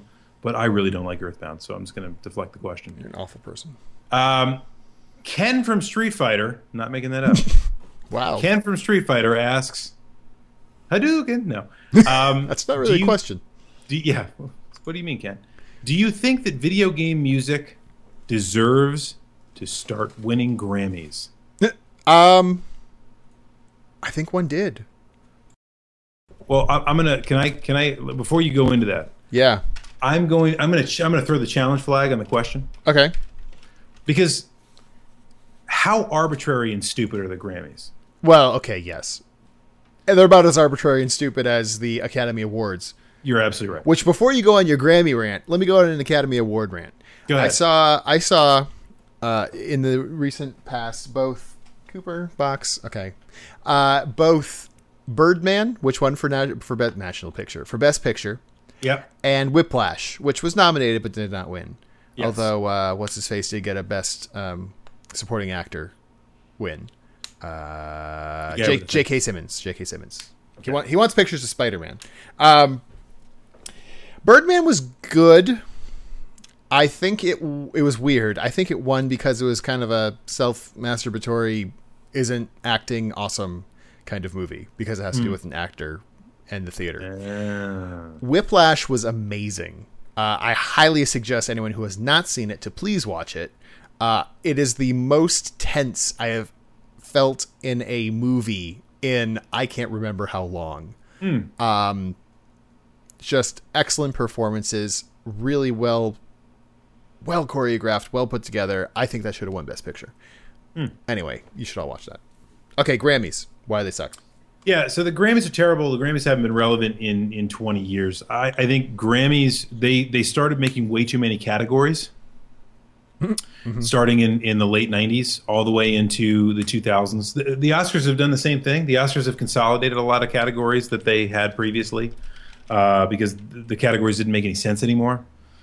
Um, there are probably twenty Academy Awards right now that you can win for visual effects. Mm, yeah. Instead of just putting out an award for visual effects. To me, that that's that that makes all the other Oscars meaningless, right? Um, the Grammys are are nothing but an absolute popularity contest. It has absolutely nothing to do with with music itself. It's also very much uh, concerned with with with uh, sales more than it is necessarily the music itself. Right. Whereas the, the Academy Awards, I, I can't remember. I mean, maybe, you know, th- think of the last time that the best selling movie of the year also won Picture of the Year. It really doesn't happen. Uh, no, I, it there's lots of problems it, with the Academy Awards. The, the, the, uh, to, I'm not I'm not I'm not I'm, I'm not trying to launch a defense here for the Academy Awards. I'm trying to say how awful the Grammys are, because the Grammys are, are the opposite. You're just saying, right? They're worse. Yeah, they're they're much, much worse. I mean, it's it's it, yeah. Two sides growing of the up, horrible coin. Yeah, I mean, growing up, I was a, I was a huge mu- music fan and absolutely hated the Grammys, because the Grammys would always pick the crappiest stuff, and it was all just pop art happy. And, and I'm not even a hipster, and that didn't even sound good to me. So I question I question whether video game musicians should ever even want a Grammy. If I were a a video game musician, maybe I would want a Grammy, because Grammys are good, and who doesn't like awards? Um. But here's here's what here's what I wish could happen. Maybe that we would that we would revere um, video game musicians and composers, mm-hmm. the way that we revere a lot of film composers and musicians. Um, John Williams equals Superman. There you go. Um, I just I, I, I think there are there are people doing amazing work in video games, which when you think about it can be often a much, much harder task than even scoring an entire film, uh, because you have so many hours and hours and hours of music to compose. Um, somebody like a Jeremy Soule, um, I think, deserves a, a, a ton of credit for the work that they do in video games. And if you don't believe me, just play Skyrim. So I, w- I will not argue that uh, we're close to having video game music composers on the same level as anything else. But I will say that uh, to answer the actual question, yes, video game music deserves to be considered for the Grammys because, and I just confirmed this, it did win a Grammy. Um, at the fifty-third Annual Academy Awards, uh, the winner in the Best Instrumental Arrangement Accompany... Accompanying vocalist category. The winner was Baba Yetu. Uh, Christopher Tin uh, composed mm-hmm. it, and if you are not familiar with the name, that is the song that plays in the introduction for Civilization four, mm. uh, which is one of my favorite music pieces, uh, video game music pieces of all time. Video game, yeah, music pieces. Uh, let me play just a little bit for you right now. Oh, you are not going to hear it. Just pretend that you are. Okay. Wow, this is really good. Isn't this awesome? Can't you, oh, can't you hear that? It's fantastic. I mean, the dubstep part is a little weird, but, you know. It's, it's like it's coming right at me. Is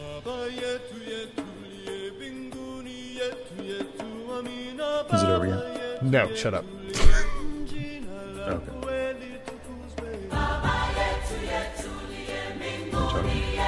It's just so amazing. Talk about something that gives you ch- chills as you play this epic game. Which is one of my favorite games of all time, too. Yes. All right. So, um... still going. But I want to talk about the... No. Shut your face.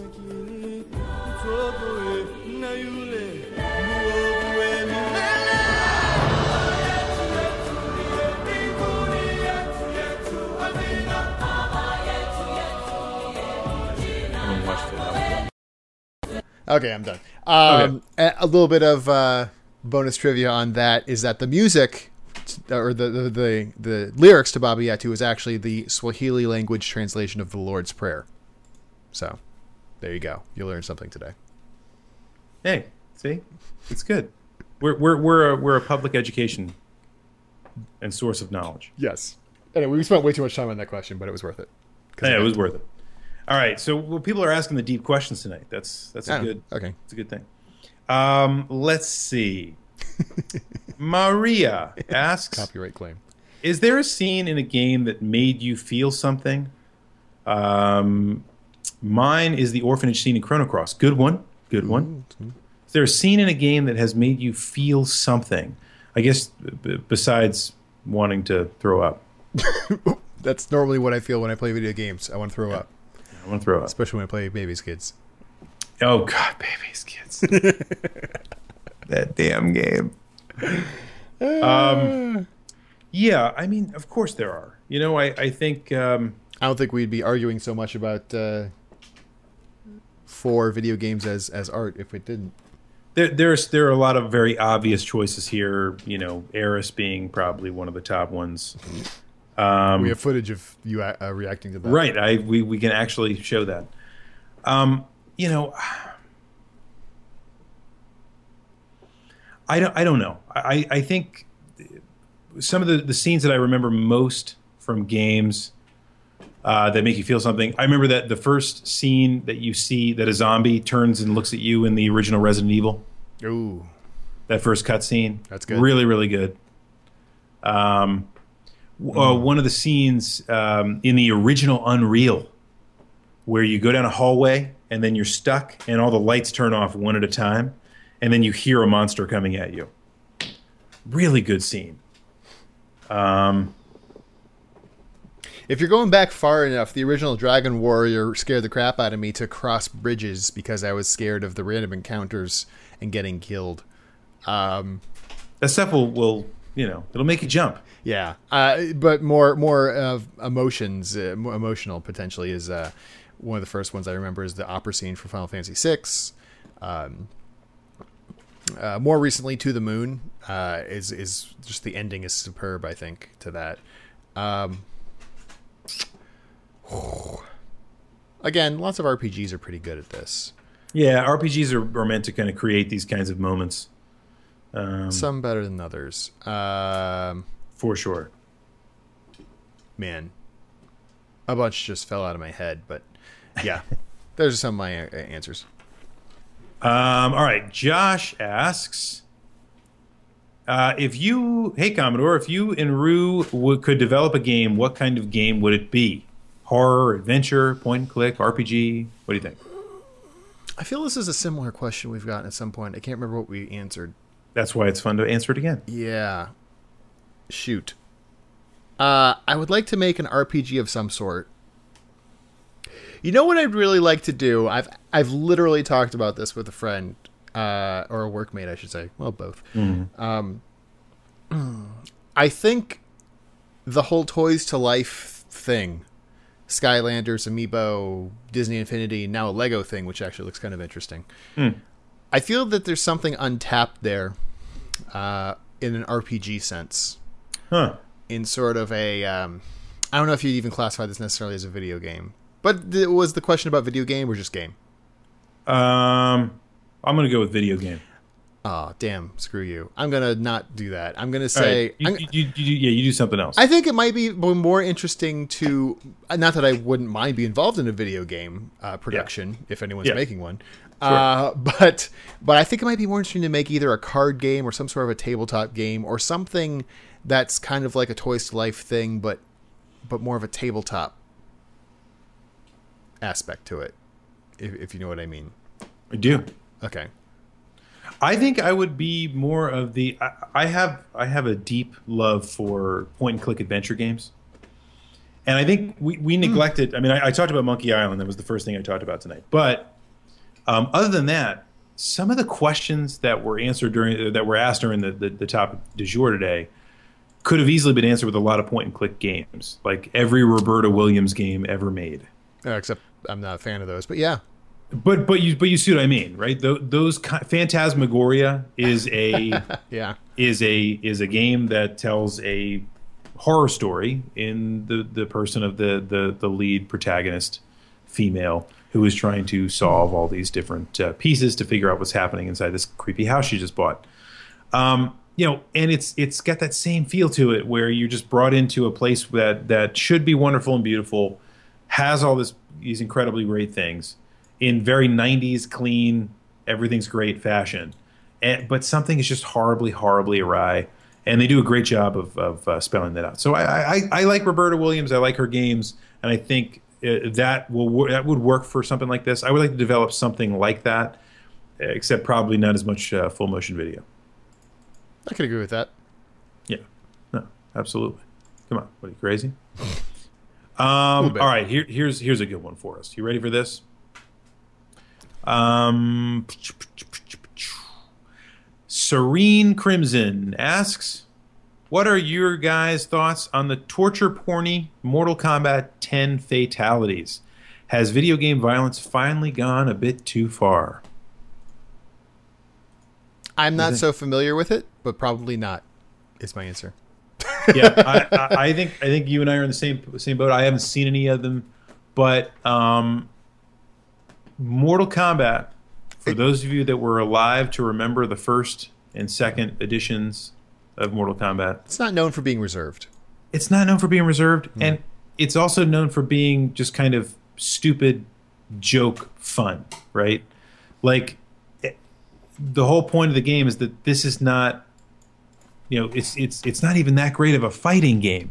It's it's a game that's that's really, a, it's kind of the adolescent male fantasy of just beating the crap out of something and watching it explode. Right, that's that's really it. So who plays Mortal Kombat to learn how to live their lives? I don't think anybody does, right? Does Mortal Kombat teach us lessons about how to treat people? Does Mortal Kombat teach us about what is okay? Does Mortal Kombat desensitize us from particular kinds of violence? You know, I, I have a hard time believing that. I'm looking up some of these right now, and uh, yeah, I mean they're pretty gross. I'll, I'll say that. Um, They made uh, Marshawn Lynch almost pass out. Did you see that? During oh, the, that's uh, true. The Conan thing. Yeah, oh, that was good. Um, tor- the, the term torture porn is um, a loaded one. Uh, it's not for me, but I will not begrudge anyone who enjoys this game and enjoys extreme violence with it necessarily. Just like I wouldn't really begrudge. I mean, they're not actually hurting anyone.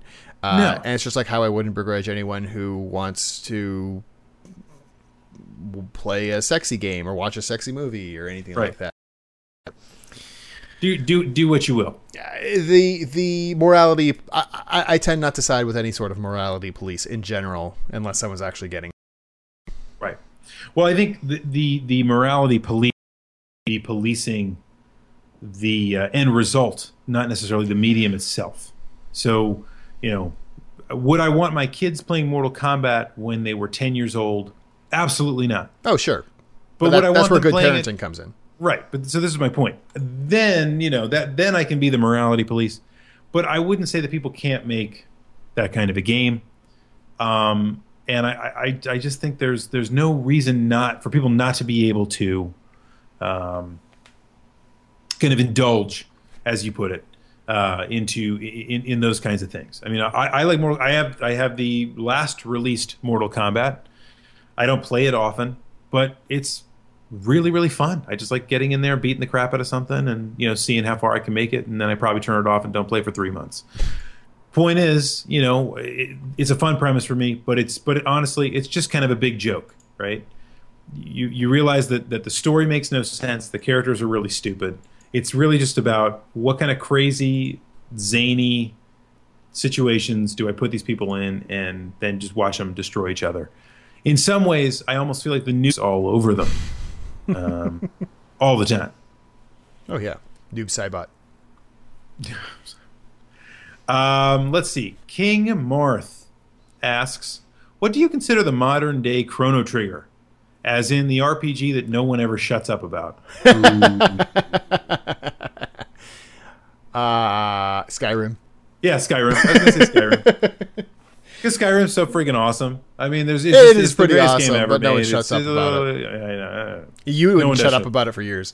I, it's fantastic. It's a great game. It's one of my favorite games of all time. It's it's one of those games. It's one of those games that you play it and and unless you are not being truthful with yourself, it will go to the top, your top ten list right off the bat. Um, I mean, if you're talking just a pure R P G, if you're talking about other types of games, uh, I, League of Legends, Dota, uh, mm. which I still don't fully get, um, or even WoW, kind of. Although that doesn't seem to be something people talk all the time about like they used to. Yeah, yeah, yeah. Every, every article in the gaming press like five, ten years ago seemed to be, is this the WoW killer? Uh, World yeah. of Warcraft killer? But right. whatever. It seems to yeah. not be yeah. the, the hot topic anymore. No, it doesn't. I don't I don't know. Probably because gaming's just kind of changed a little bit. I don't know. Um, Grubba asks, what video game or genre? Um, uh, let's see. What video game or genre that seems ubiquitously loved do you just not get? I, I don't, I'll tell you right now, I, I don't. I don't get the whole um, Dota thing. I, yeah, I, I was gonna say, if whole, we're talking the genre, that whole MOBA genre, yeah. which I played my first one. What does that mean? Multi online, multiplayer online battle arena, I think. Yeah. Um, I normally, I, I, I think it's okay. I don't go nuts for it like people apparently do. Mostly teenagers, apparently. Uh, I played my first MOBA game a couple weeks ago. And it was actually mm-hmm. uh, Heroes of the Storm, which I think is the one Blizzard's working on. I was like, okay, this is pretty interesting. But I wouldn't spend ridiculous amounts of time playing it. Uh, you know, I, I could get wrapped up in Civilization, any almost any Civilization, for a much longer period of time, I think. Um, civilization huh. game, not just like a Civilization. Um, also, first-person shooters... I've never been super good at or really had a lot of, you know, proclivity to play. Yeah. Uh, yeah I got one. I Pokemon. Oh, you're an idiot. Never understood the Pokemon thing. That, that's that's because you you hate uh, all things that are good. No, that's not true. I just... Did I, you ever try playing it? Or yeah, is this another, this another thing no, like Earthbound where you played it for five minutes and you're like, this is garbage? I, I First of all, I played Earthbound for more than five minutes live on uh, on uh, during the marathon. So you know uh, I played more than five minutes of Earthbound. How'd you play? Oh, Earthbound. I thought you said Pokemon. Sorry. Yeah, I played for like an hour. But, but, but I, I'm not talking about Earthbound. I'm talking about Pokemon. I don't get the whole Pokemon thing. I, I, I do. Well, I mean, I get it. I get, I get, I get the collectability factor, which has never really been a thing for me. You know, I'm not a collector inherently I can, myself. I could right? see, I could see that being a problem. I that that that whole God catch 'em all idea just doesn't. It, it, I don't. I, I don't have that. It's, it's not an impulse for me. Uh, I'm not a completionist. Secondly, you know, the the the pocket monster kind of concept. Yeah, I do like the idea of trying to figure out the weakness in battle of an adversary and then trying to exploit that weakness to then kind of gain additional powers and those. I mean, I like that stuff. You know, it's it's it's almost Mega Man-y in that in that kind of way. It's a rock uh, paper scissors type thing. Um, yeah, yeah, exactly. It's a I, rock paper scissors type. I'll thing. say this: I still like Pokemon as a series. I still buy one of each of the new games when they come out. I mean, not like not both types for every generation, but one of every generation. Uh, I didn't even finish the latest generation. I liked the game, or uh, yeah, I didn't even like beat the latest game in the generation. I liked it okay, but it's definitely getting a little stale.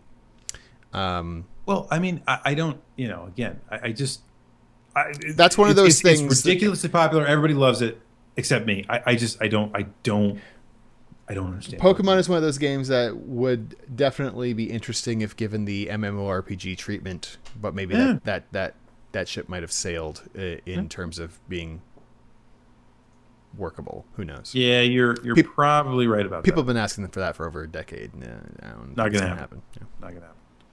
Anything else? Anything else is really, really popular that you just don't get? Uh, kids on my lawn. I don't get it. There you go. I don't understand. Doesn't make any sense to me. Um, all right. Anatory Lizard asks, from a story slash artistic perspective, be it games or other media, do you prefer a happily ever after scenario where everything is solved and everyone is happy, or a scenario where not much gets solved, not including sequel baiting? Um, that's a good question, actually. I was thinking about that not too long ago. Uh, bringing up Whiplash again, not to give anything away. the end of the movie kind of ends on the on the climax. There's really no falling action. Um, so there's a lot left open to interpretation. Uh, and in that aspect, I really liked it. Something, another good example is The Truman Show. I just recently read that, uh, you know how it ends. If you've seen it, it basically, uh, I don't care. It's like over fifteen years old. I'll spoil yeah, it for you. Get on it. He, um, he basically says his little catchphrase and he walks out of the world that's been created for him. And that's pretty much it. Yeah. Apparently there was a scene originally in the script, at least, where, uh, Jim Carrey's character comes out, he meets Ed Harris's character, and they like, he fights him. He like punches him on the roof. And, and, and like, that's how the story ends. And I'm like, oh, that's, that's awful. I much yeah. rather like the, the more yeah. open-ended, like his story in this enclosed world is done. What happens next is up to you in your mind. That's great. Uh, I like that better than a neat little bow in the happily ever after, after ending in certain manners, in certain, in certain movies, uh, some movies yeah. that are more popcornish or whatever. It's like, okay, I want to know that everyone's happy at the end. You know, yeah, uh, and everything's really tied up in a neat, a neat little bow. Um, I, I would, I would agree with that. I would say that depends. There's not necessarily a preference because I think both can work to very good effect. Yeah, um, yeah. There are some movies where you just want everything to resolve, and you want everything to be happy. Um, and and there are definitely, you know, like for example, you know, I don't think any of us really knows exactly how Game of Thrones is going to end, but I hope it ends in a happy way.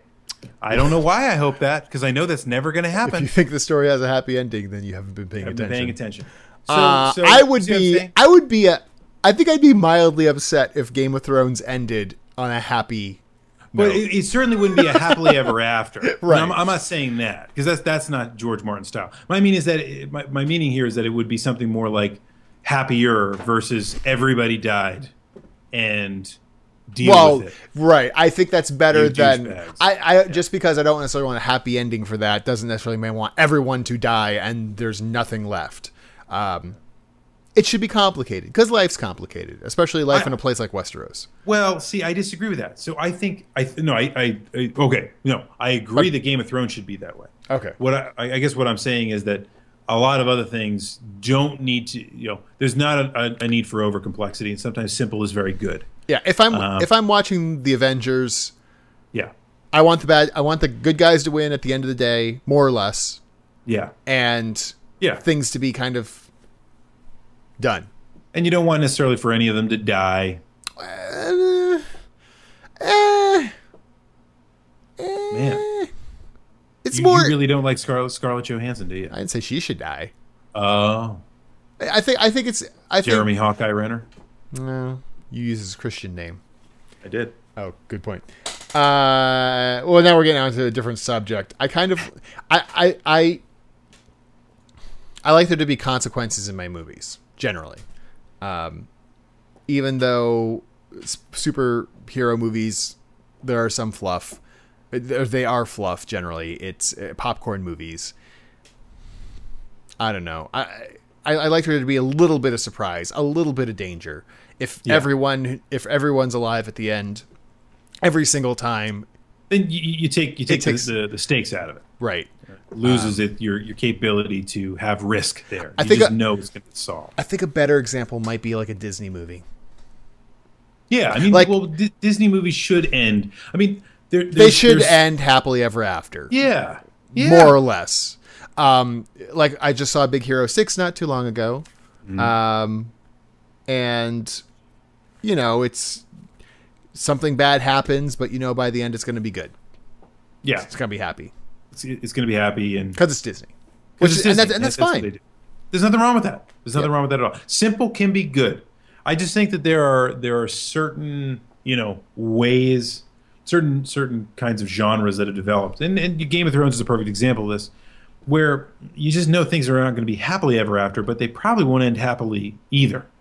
Something mm. happens there, and, and you just kind of go, man, that, that's how this narrative stops. And, um, and to completely beat this question to death, I never actually watched The Sopranos as a series, but I did watch the last mm. scene, and I yep. thought it ended brilliantly. I did. Yeah. I did. I thought it was great. I, it leaves a lot open to interpretation. It, Breaking no, I, Bad, on the other hand, was really just wrapped up in in the end. It was it was wrapped up in a pretty neat little bow, and it was very satisfying. So it yeah, can both both can be used to great effect. I I I think with the, with the Sopranos, though, I do understand what you're saying, because nothing was necessarily tied up at all, and the fact that that that there was always this kind of ugly, kind of unresolved tension is kind of indicative of, of Tony's entire life, right? He's always looking over his shoulder, and there's always potential threats everywhere. And just because the show's over doesn't mean that ends for Tony, right? I thought that was pretty cool. Unless he's shot in the back of the head, which is what oh, if he shot if he shot in the back of the head, then he was worried for the right reasons, and that wouldn't be simple uh, or or uh, would necessarily tie everything back up. So I I, I don't know. Um, I don't think there should be a hard and fast rule. I don't prefer either. Uh, last question, because we've been going on for, God, way too long. And I, I have to watch Michelle List's Full House here before I go to sleep. Wait, what? Um, you know, we, people, people were talking about the idea of the uh, Full House without Michelle. Is that I, a thing? I went, I went and looked it up, yeah. And I, I got the video ready to to, to, oh to my pop God. on here. Have show. you seen Garfield without Garfield? No. See? Oh. See? Oh, my God. We, Anyway, we, we, we both have work to do once the program is over. Here is the final question from Hey Hey, Mister K. Uh, should an organization start preserving video games the way Congress preserves movies? And how would it work? Um, there are multiple organizations, private organizations, that are doing that. Um, the... Oh... Is it the Strong Museum of Play in New York? Uh, the um, It's probably the one, one of the biggest.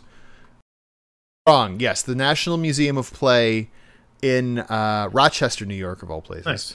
Uh, I mean, they, they preserve a lot of games and, and toys in general, but they are very good at preserving video games. Um, there's the... the um, What do you call it? The uh, National Video, the Video Game History Museum, which I believe finally found a uh, permanent home in Texas, mm-hmm. uh, is also doing so. There's A CAM, of course, our buddies up in uh, Weirs Beach, New Hampshire, at Fun Spot, who do an excellent job preserving our uh, classic arcade games.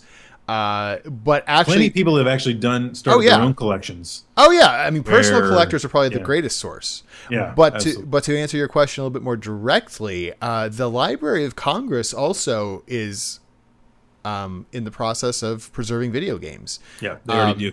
The, uh, it's it's a it's a little bit more difficult than preserving prints for the National Film Registry, mm-hmm. because what do you exactly save? If you can, from original games? Is it the coding? Is it the notes? Is it the hardware? What? Um, the, the, the, there's the a lot art, more to take the, care of. The music, the, exactly. you know, the, the scraps that hit the floor. I mean, you know, when, when a movie is preserved, you pretty much know from top to bottom, here's the movie. And as long as you can transfer that format to another format, you can always watch it. When, you know, uh, games are made with specific code for specific machines in most cases, and they're very difficult to even be able to experience again unless you can kind of thread that needle and solve those kinds of hardware problems um, with software. So it's it's really difficult to do. But I, I also recall that the Library of Congress and the preservation they're doing is not specifically around video games, software, if I recall. So there is a lot of stuff that they're preserving that is not specifically game-related, but is actually just... Uh, old software. So you could have like an old encyclopedia next mm. to, you know, uh, a classic game that they're trying to preserve. And beyond that, you can go right now, or not right now, wait till the podcast is over. You can yeah. go to the Internet Archive, and they have a bunch of old classic video games, arcade games that you can play in your browser. There you go. I mean, I mean, in Do a it. sense, Why that, that, is pre- that is preserving games. So yeah, there's so many things doing it, um, which is great. Yeah, and, and preservation of video games is something I think all of us can get behind. One of the things that's that, that's that's uh, if you haven't seen Game Over, the story of Atari, it's on Netflix now. Oh yeah, I need so to it's see not that. just on the Xbox. It's fantastic, but it's very much about this concept. You know, what does it mean that this urban legend of video games that has been told, told, and told, and told, and retold. Uh, what, what, you know, what does that really say about our culture? And should those kinds of things, should those kinds of artifacts be found and preserved for posterity's sake? Um, as you have aptly said many times, mm-hmm. uh, you know, different cultural forms go through um, kind of an evolution of being very popular, everyone has it, to being garbage. and old. And old, to being then worthwhile and rare and worth money and valuable. Um, so, you know, these things were, were buried at the bottom of uh, of a landfill for, for thirty-five years or thirty years or whatever. Um, and, uh, you know, now they, they are incredibly valuable. And uh, and there are indeed uh, copies that were dug up from the from that very site, sent to the Smithsonian and sent to uh, other other uh, software preservation museums as well. So, you know, who knows? But I think in general, it's good that we preserve some of those artifacts. And what I'd really love to see are some of the artifacts that, that don't get preserved in just the game itself, like some of the, the art. I know all of us would love to have an original cell of art for something like a Mega Man, for example. Oh, that'd be awesome. Or Castlevania. I mean, that would be that would be like owning a part of history. Right. Um, and I think we all like that. Okay, folks, I think we're long enough here. Um, and if you don't think so, then just go watch, you know, any of the last fifty hours of the Echo Screen Live. Last five years. The last five years. Literally. There's a lot of stuff to. Um, yeah. Also, read Garfield versus Garfield. I'm just going to bring this up right here. Uh, basically... It's Garfield strips with Garfield taken out. And so what you have is now the dark comedy of one John Arg- Arbuckle who wanders around his house saying very depressing things. There's one strip up here right now where, where he just stands there with a shocked look on his face and he looks down and he says, I dread tomorrow. Oh, what the hell? It is awesome. And it's Garfield minus Garfield. It's Garfield minus Garfield.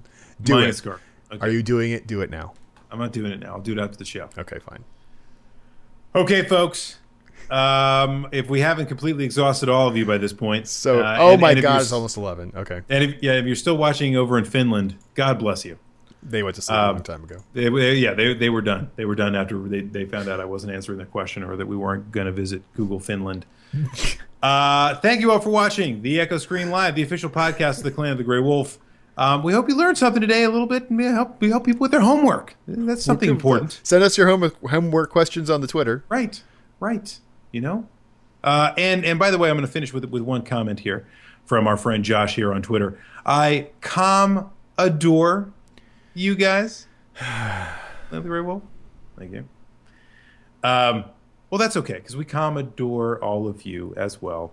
Thank you for watching, folks. We hope you've learned something and hope you... Hey, by the way, make some suggestions. Make some suggestions about what you want to see for Game Changers or otherwise for the next part of the, for the next program. Tweet Who knows? Us. Tweet at us, at Rue underscore C O T G W and... And ask It's the Commodore. And, uh, you know, if you don't have any homework assignments to give us, maybe that could be a good idea of a suggestion to make. I've already seen a couple of good ones. So... Thank you for watching, as always. For Rue, I am the Commodore.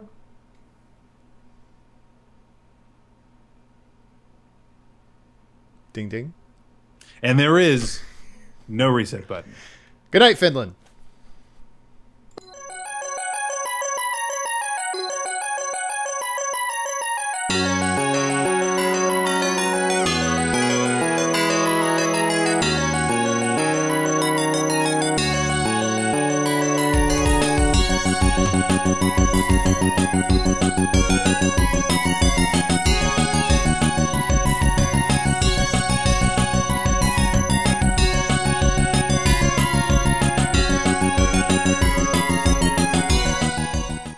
So, Commodore, what uh, what are your thoughts on Danny Tanner sexually?